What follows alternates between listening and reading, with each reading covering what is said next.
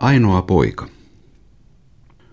Olin polkupyöräretkellä ja oli olevinaan äärettömän tärkeää, että juuri sillä ja sillä tunnilla ja minuutilla joutuisin perille. Olin asettanut itselleni päämäärän ja olisin omissa silmissäni kovin alentunut, ellen olisi tehnyt kaikkea voitavaani sitä saavuttaakseni. Mielestäni täytyy kaiken, joka asettui esteeksi tielleni, väistyä. Vastaan tulevat, huonot tienkohdat, kylän kohdilla leikkivät lapset, tyhmät lehmät ja muut semmoiset herättivät minussa oikeutettua suuttumusta, joka kyllä näkyi tuikeesta rypyystä otsallani ja kuului siitä vihaisesta äänestä, millä merkkitorveni törähti. Pois tieltä.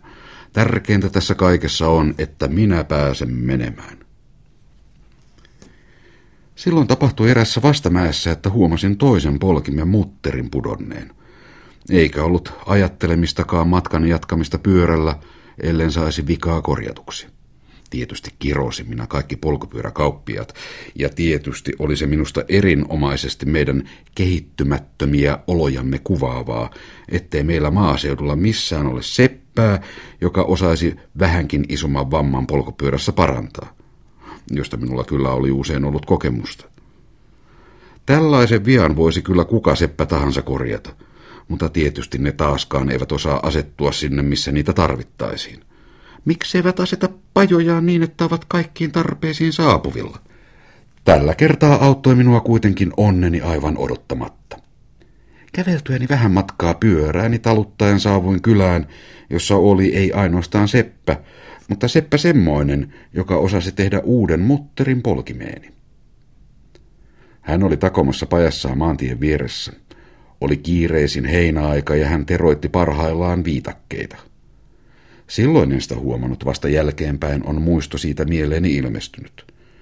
Olin niin touhuissani kuin ainoastaan matkassaan keskeytynyt pyöräilijä voi olla, ja huusin jo kynnyksen takaa. Hoi Seppä, hevostani kengittämään ja pyöräytin koneeni oven eteen. Vai on kenkä hevoselta pudonnut, virkkoi Seppä hymähtään ja alkoi tarkastella pyörääni. Näyttelin hänelle sitä, kääntelin ja pyörittelin ja kehuskelin ja olin erinomaisen tyytyväinen itseeni, kun näin, että hän osasi tai ainakin näytti osaavan panna arvoa siihen, miten mainio ja mukava ja välttämätön kapine tämmöinen polkupyörä on. Hänen laittaessaan mutteria jatkoin minä esitystäni ja näyttelin ruuviavaimia ja muita pyöräni kapineita ja kehoittelin häntäkin itselleen semmoisia hankkimaan. Ukko teki työtään eikä vastustellut. Ja minä intouduin yhä enemmän omista sanoistani ja esiinnyin niin kuin polkupyörään korjuu olisi ollut tärkeintä ja ainoata arvokasta, mitä seppä yleensä voi tehdä. Mitä ne nuo viitakkeet ja auraankärjet ja lapiot ja kuokat – No niitähän tietysti voisi tehdä sivutöinään. Lienee minulla kuitenkin ollut jonkunlainen tunne siitä, että minä tässä sentään pidän liian paljon ja liian suurta ääntä pyörästäni ja itsestäni.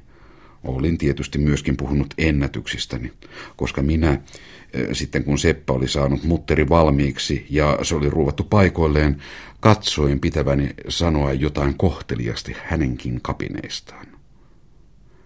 Teillä on tilava paja tässä, sanoin minä. Onhan tässä tilaa yhdelle miehelle, sanoi hän. Kääntyi sitten ahjoon päin, siirsi vähän hiiliä lapiollaan ja lisäsi. Olisi ollut tilaa kahdellekin, ja on ollutkin.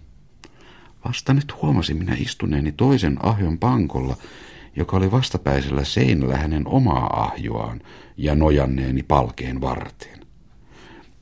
Kukas tässä on takonut, kysyin. Poikani siinä takoi, vastasi hän yhä ahjossaan askoroidin. Missäs poika nyt on? Kuoli kaksi viikkoa sitten. Vai kuoli? sanoin minä. Ja luultavasti olisi asia jäänyt siihen. Hänen sitä sen enempää kertomatta, ellen olisi kysynyt näön vuoksi vain ilman sen suurempaa osanottoa. Mihin tautiin kuoli? Hän käänsi kasvonsa päin en nähnyt niissä mitään liikutuksen merkkiä, eli esiksi voisi sanoa sitä, että kulmakarvat olivat pystymässä ja että hän ikään kuin aiheettomasti räpäytti silmiään muutamia kertoja ja virkkoi. Tapaturmaisesti hän kuoli.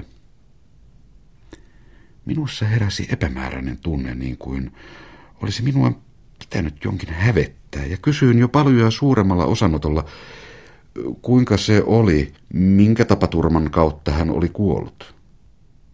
Hakivat korjaamaan höyrykoneen huimaratasta tuonne hovin höyrymyllylle. Sitä laittaessaan tarttui se hihnaan ja murskautui kuoliaaksi. Ja siihen kuoli. Ei hievahtanutkaan eikä huutua suusta päästänyt.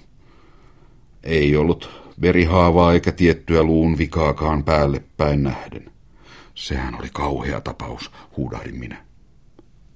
En tiedä, mitä hän siitä ajatteli, mutta en minä ainakaan huomannut hänessä mitään, jota olisi voinut sanoa liikutukseksi. Puhuessaan hän oli katsellut minua vetisillä punareunaisilla vanhan miehen silmillään, siirtänyt pari kertaa lasit otsalle ja koskettanut peukalolla luomiaan. En nähnyt mitään kyyneltä vierähtävän poskelle. En tiedä, saiko hän sieltä jostain syvemmältä tulvimaan yrittelevän lähteen tuketuksi, vai oliko aurinko vain hänen silmäänsä pistänyt.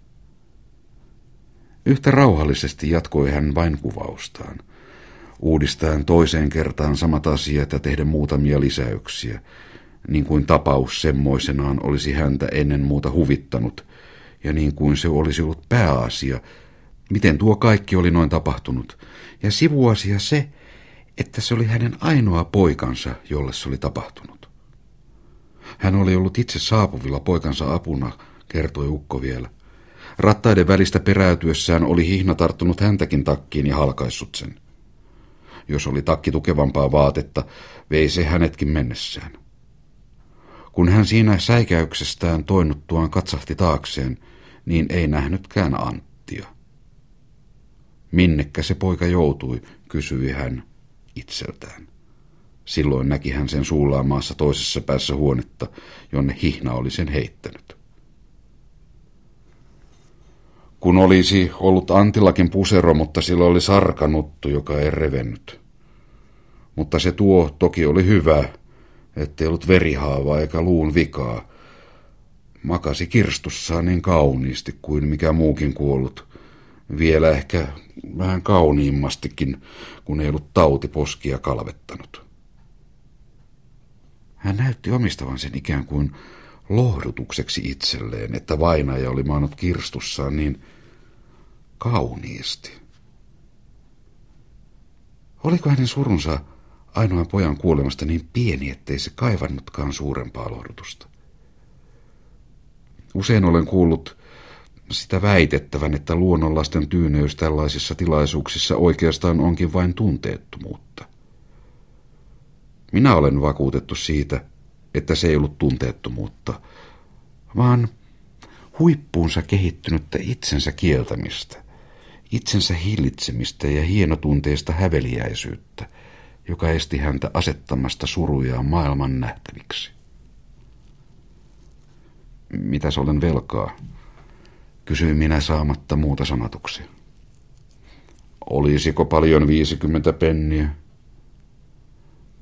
Kun lähdin, tarttui hän heti työhön, jonka olin tullessani keskeyttänyt.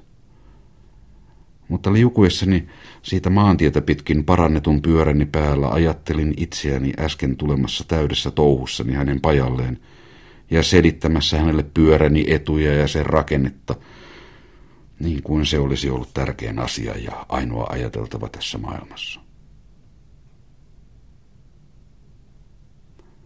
Jos minä olisin ollut tämä seppä, jos minulta olisi mennyt ainoa poikani, jota olin pienestä pitäen opettanut ammattiini ja joka vuosikymmenen jo oli takonut kanssani samalla alasimella, olisinkohan minä ensimmäisen maankulkijan mieliksi voinut ruveta ottamaan – osaa hänen urheiluinnostukseensa. Kaksi viikkoa onnettomuuden jälkeen.